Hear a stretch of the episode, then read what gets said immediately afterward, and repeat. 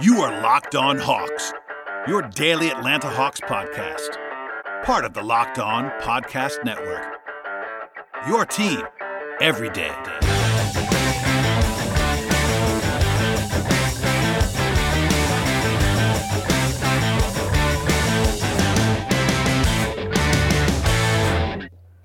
Hello, friends. Welcome to episode 652 of the Locked On Hawks podcast. I am your host, Brad Rowland, coming to you live from State Farm Arena on a Tuesday evening. The Hawks get a 108 to 100 victory in a fun, fun game that uh, was, uh, you know, not always well played, but by the end of the night, the Hawks ended with a flurry, and uh, it was led by Trae Young, of course. We'll talk all about the game as we get going on the podcast today. But if you missed it earlier in the day, I did have an emergency podcast with regard to the John Collins suspension. I'm not going to get too deep into that stuff right now because it was already on that podcast. But before the game started on Tuesday, Lloyd Pierce addressed the media for the first time since the uh, suspension became public. And I'm going to play you the opening statement that he made right now. So uh, here it is from Lloyd Pierce. First, start off by saying uh, this summer I got the opportunity to work with Coach Pop. And so it's always a thrill um, looking forward to tonight's matchup going against him.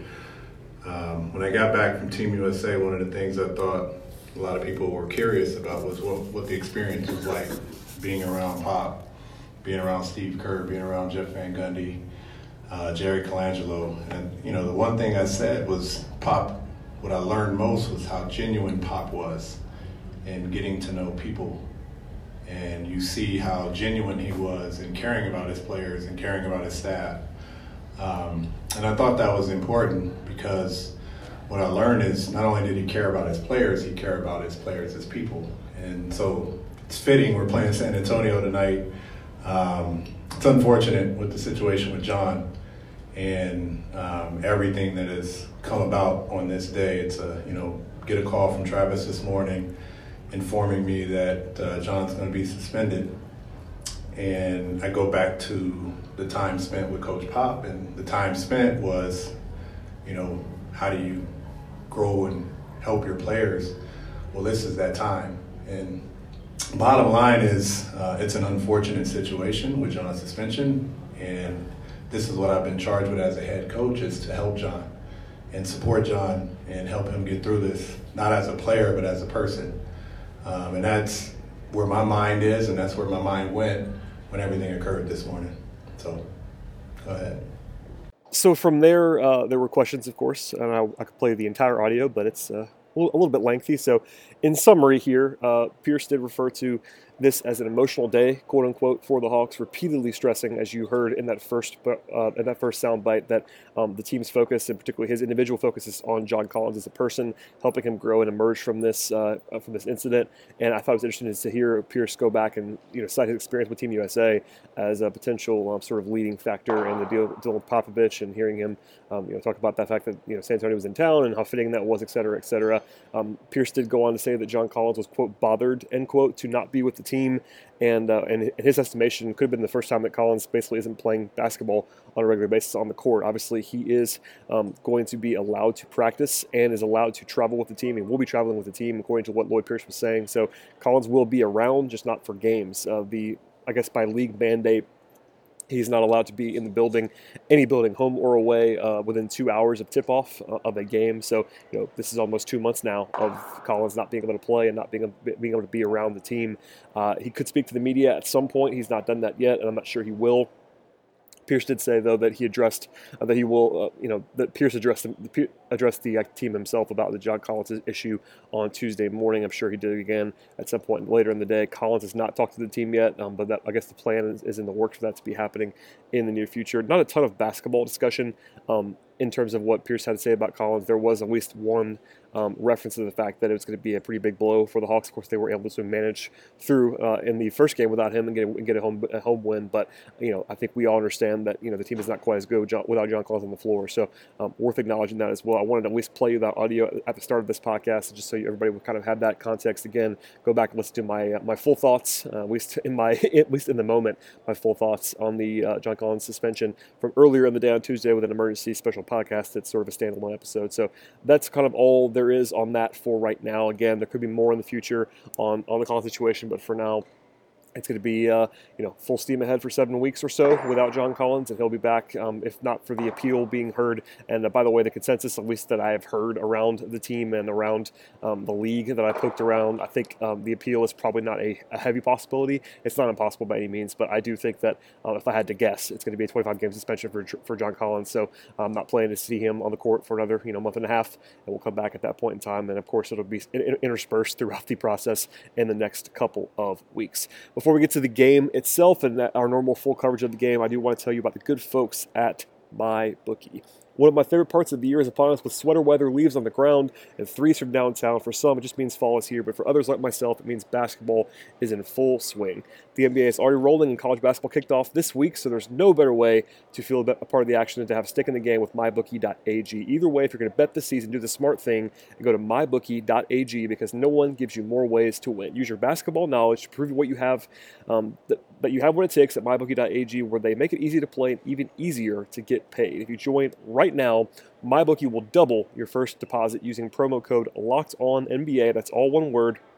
Promo code Locked On NBA to activate this offer. One more time, it's promo code Locked On NBA to double your cash, double your first deposit. Visit mybookie.ag today. You play, you win, and you get paid.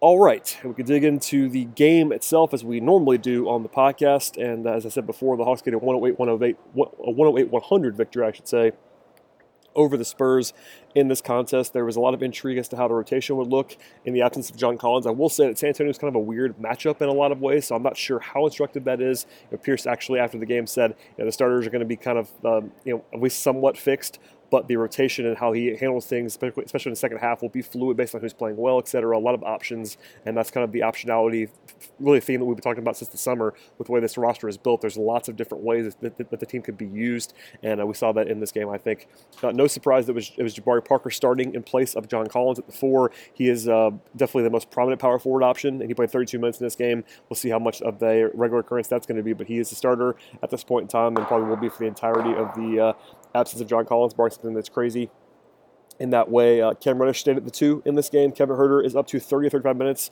in terms of, of a restriction, but for now it's Cam Reddish. There was not a uh, separate discussion of that of that choice because of just as I said before on the uh, early portion of this podcast, there was not a whole lot of basketball talk in the pregame. It's kind of a pretty, you know, I, I won't say somber, but certainly a, a, uh, more reserved atmosphere in a pregame. Not really the lighthearted joking that you might see from Lloyd Pierce at times, and that's you know pretty obvious to see why that would be, but uh, not the normal sort of basketball only interrogation. So I, I look forward to asking him or at least having him you know be asked on Wednesday about that decision to sort of roll with Reddish over Hunter. But that was the decision in this game, and Reddish, by the way, played very well. We'll, we'll get to him in a moment. Um, but Huerter is now basically not on a restriction at all. Almost a 30 35 minute restriction is not really a restriction at all for the most part for most of these guys.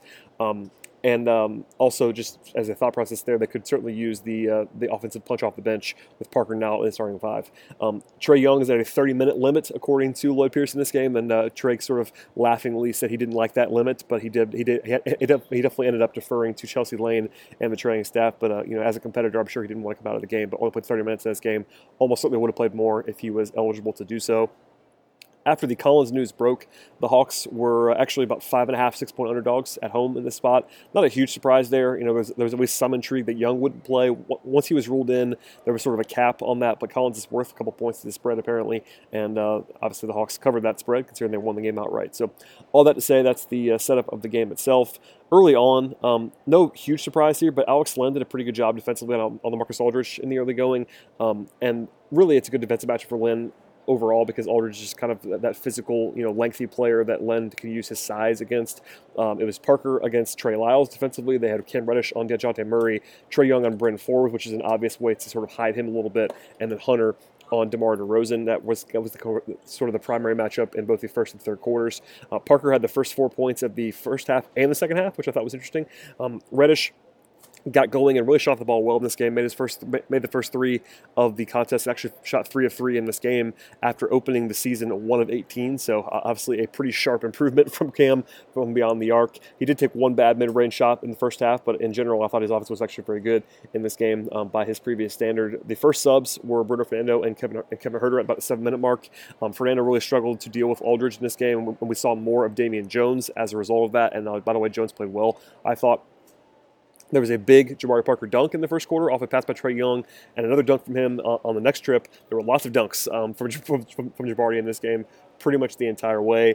Um, there was an obscene pass from Trae Young to Bruno Fernando shortly thereafter. He had six assists in the first eight minutes, although Trae was not shooting the ball well in the first half, but his passing was uh, always there and always uh, always ready to go. Um, Eleven guys in took the floor in the first nine minutes for the Hawks, a very deep rotation, including three centers. Everyone but Brendan Goodwin played in this game. Goodwin was called up before tip off as sort of an emergency option, but was never necessarily projected to be playing, so no big surprise there. But 11 guys, even in the absence of John Collins. There was one lineup that was a little bit shaky with Ty Wallace, DeAndre Bembry, Huerter, um, Vince Carter, and Damian Jones. It's not going to be a lineup that necessarily works a whole lot there, but um, fortunately for the Hawks, the defense in the first quarter, and that was a point that Lloyd Pierce um, did say after the game that he wanted to make to his team is to have a strong first quarter defense. They were able to do that because offensively they really struggled, but they were able to hold on and actually only. Uh, actually took a, a one point lead in the second quarter because of the fact that they played such good defense in the first quarter. Trae Young sat to open the second quarter, which is a change almost certainly related to the minutes restriction. Normally, Trae comes out of the game, you know, a little bit late in the first quarter. Then comes back in to open the second. This game, they held him out a little bit longer, and uh, he did come back rel- relatively soon. But the, uh, you know, the first half in general was kind of ugly. It was definitely defense first basketball, but there was some ugly offense um, sprinkled throughout on both ends of the floor. There was a, a block shot by Marcus Aldridge on DeAndre Hunter, actually twice on the same trip late in the half. That was, uh, I thought, notable. I thought Damian Jones was actually quite good in the first half. Um, Trae actually finished zero for eight from the floor. Did have eight assists in the first half, but was 0 8 from the floor. Only had one point, but the Hawks only down by only down by one point at the half. That's a huge break considering the fact that uh, you know Trae didn't really have it going in the first half the way that you normally would.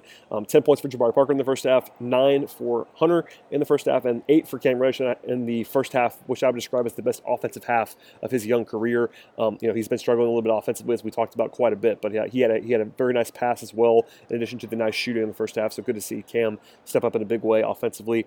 The Hawks still shot 38% from the floor in the first half, but they were able to hang around because of the defense. And uh, in fact, everyone but Cam Reddish was 1 of 11 from 3, whereas Reddish was 2 of 2, again, after opening one of 18 to start the season. Uh, in the third quarter, it was again Parker getting things off to a strong start. Alex Len came out very fast um, after missing a three. He was immediately pulled from for Damian Jones within two minutes. Uh, Jones, I thought, was the better player in this game, which, was, which we'll get to in a second, but uh, I thought that was at least interesting to point out. Pierce did not like the defense early on in the third quarter. Um, called a quick timeout and uh, seemed to uh, castigate his team a little bit. Another three from Cam Reddish to set the tone there. Um, the Spurs then for my money, took control of this game for a little while. There was an 8-0 run from San Antonio, go by nine um, about midway through the third third quarter. The Hawks didn't score for about two and a half minutes until a free throw from Cam Reddish. Um, there was a technical foul by Lloyd Pierce that he got frustrated um, after a weird non-call when uh, Vince Carter went flying into the uh, cameras on the baseline. Um, Pierce got the technical foul after going all the way out under the court and arguing. There was a quick four points from there, but um, the Spurs got the lead all, all, the way to 10 actually down the stretch of the third quarter um, before end of quarter shot from Jabari Parker um, when he put Derrick White under the rim, which is actually a nice physical play from him to cut the lead to eight. There was a pretty hilarious 45 foot um, shot attempt from Rudy Gay with about seven seconds left in the, in the, half. I guess he just missed time the clock and didn't really realize how much time there was left, but it was a pretty uh, funny moment that I'm sure you saw if you watched this game or saw anything on the internet. But that was that was pretty amusing. But again, these the Hawks trail, trail by 10 points late, very late in the third quarter. And if I told you from that point forward they outscored the Spurs by 18,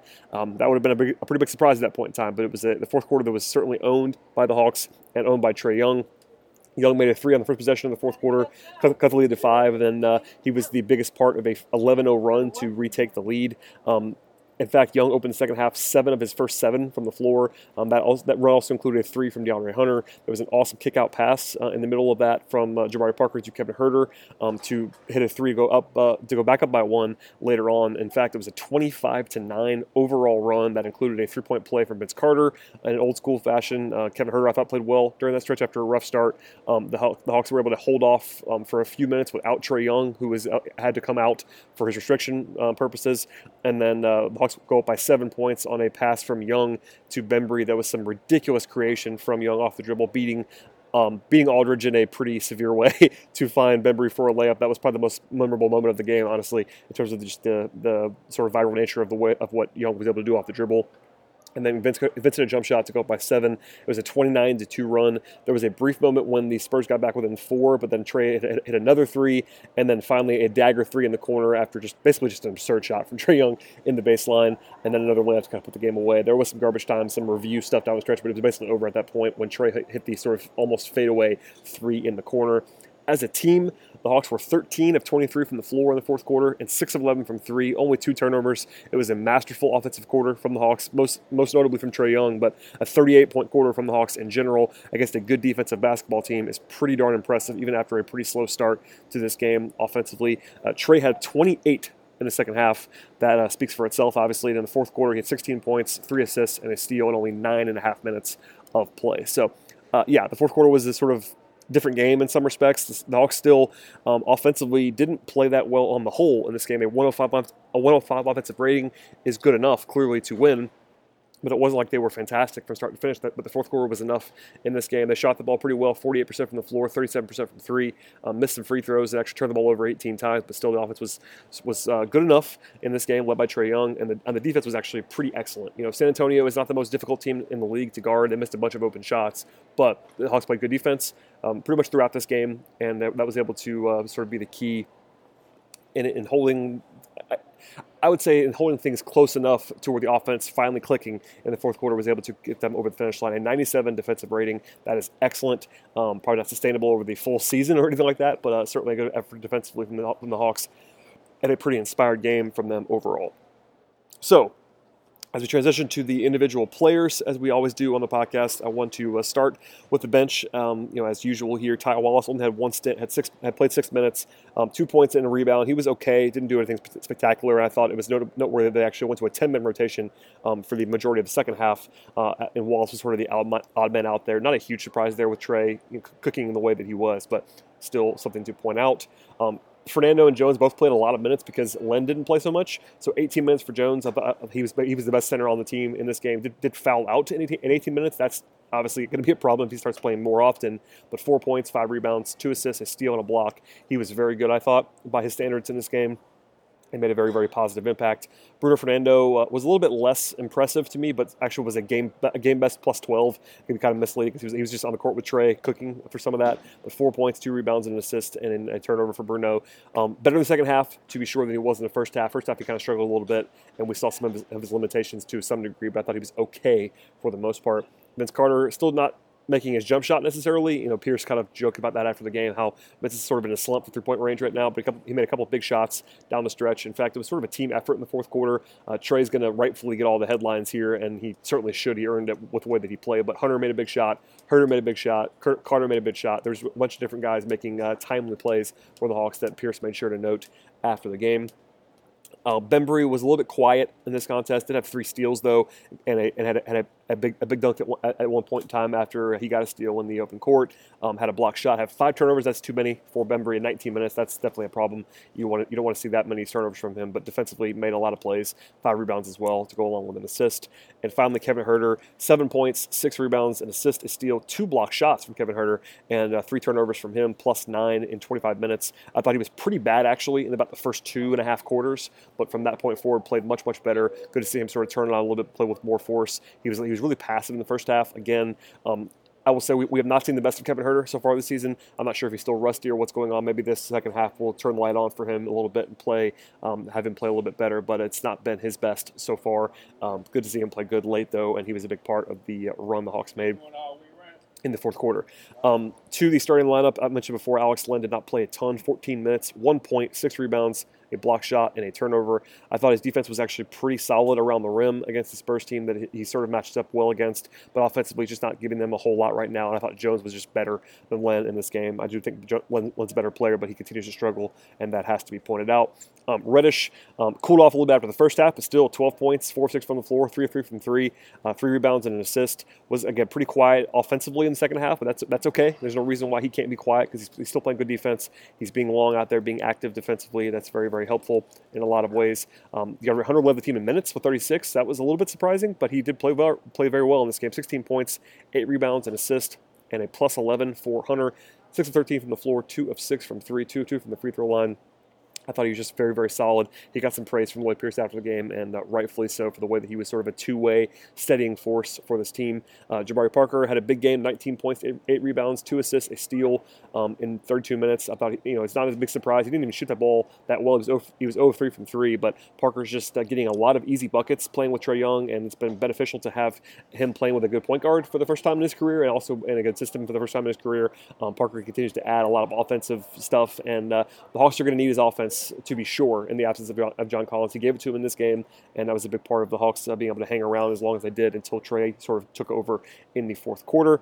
And then lastly, of course, Trae Young, 29 points, 13 assists, two steals, and three turnovers in 12, two, two rebounds in uh, 30 minutes. 10 of 32 from the 10 of 23, I should say. I can't read. 10 of 23 from the floor, 5 of 10 from 3, 4 of 6 from the free throw line. And uh, again, 28 points in the second half. It just kind of speaks for itself. He had one point at the half. He was 0 8 from the floor. It was 10 of 15 after the half um, from the floor. That's pretty darn impressive. He took the game over making play after play after play in the fourth quarter, particularly. And you know, it was a Trae Young show, and obviously he got. It took a little while to get going. After the game, he did uh, tell the media that he's feeling pretty well on the on the ankle. He said, and I'm quoting now from what from what I was able to gather from him, that it, it felt good, and he's not feeling any pain. Um, still he did make sure that he no, that he noted it was not up to 100 percent in terms of the ankle, uh, in terms of just being full health. But um, you know, he said he said it felt great, and you have to take his word for it from there. You, I think I observed him um, sort of messing with it a little bit in the fourth quarter. I'm not sure if that was pain or just a little bit of annoyance or something like that.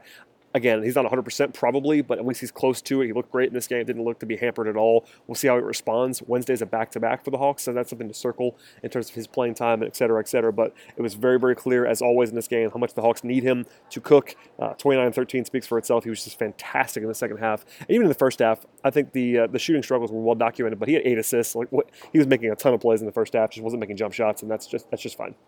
So, you know, Trae Young was fantastic. Can't really say too much more about that in this game, and he was the biggest reason uh, that the Hawks won this contest, even though he had a lot of help from Hunter and Parker and others in this game. And I should definitely Reddish as well for the first half. Uh, just a lot of good stuff all around for the Hawks team in a uh, a team effort to get a win um, in the absence of John Collins for the first time, a right around game. And honestly, on, on paper, this was the three hardest. This, this, was the hardest game of the three this week at home.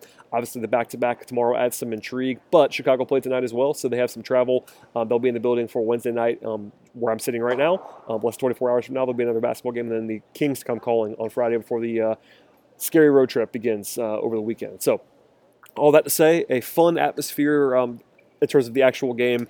Pre-game was certainly strange with the John Collins news looming and all the stuff that happened on uh, on Tuesday. You could definitely tell that Lloyd Pierce and the team were affected by that, but uh, good to see them sort of respond in a positive way on the court, and we will see how the team responds again in about 22 hours, 20, 21 hours from now as I'm recording this, um, right here in the same building. So please subscribe to the podcast. Please check out the most recent show that I did that was sort of the emergency reaction pod to uh, the John Collins news. Even if you don't listen to it, please click the download button. I really appreciate that, and uh, we'll see everybody from the same spot on Wednesday evening.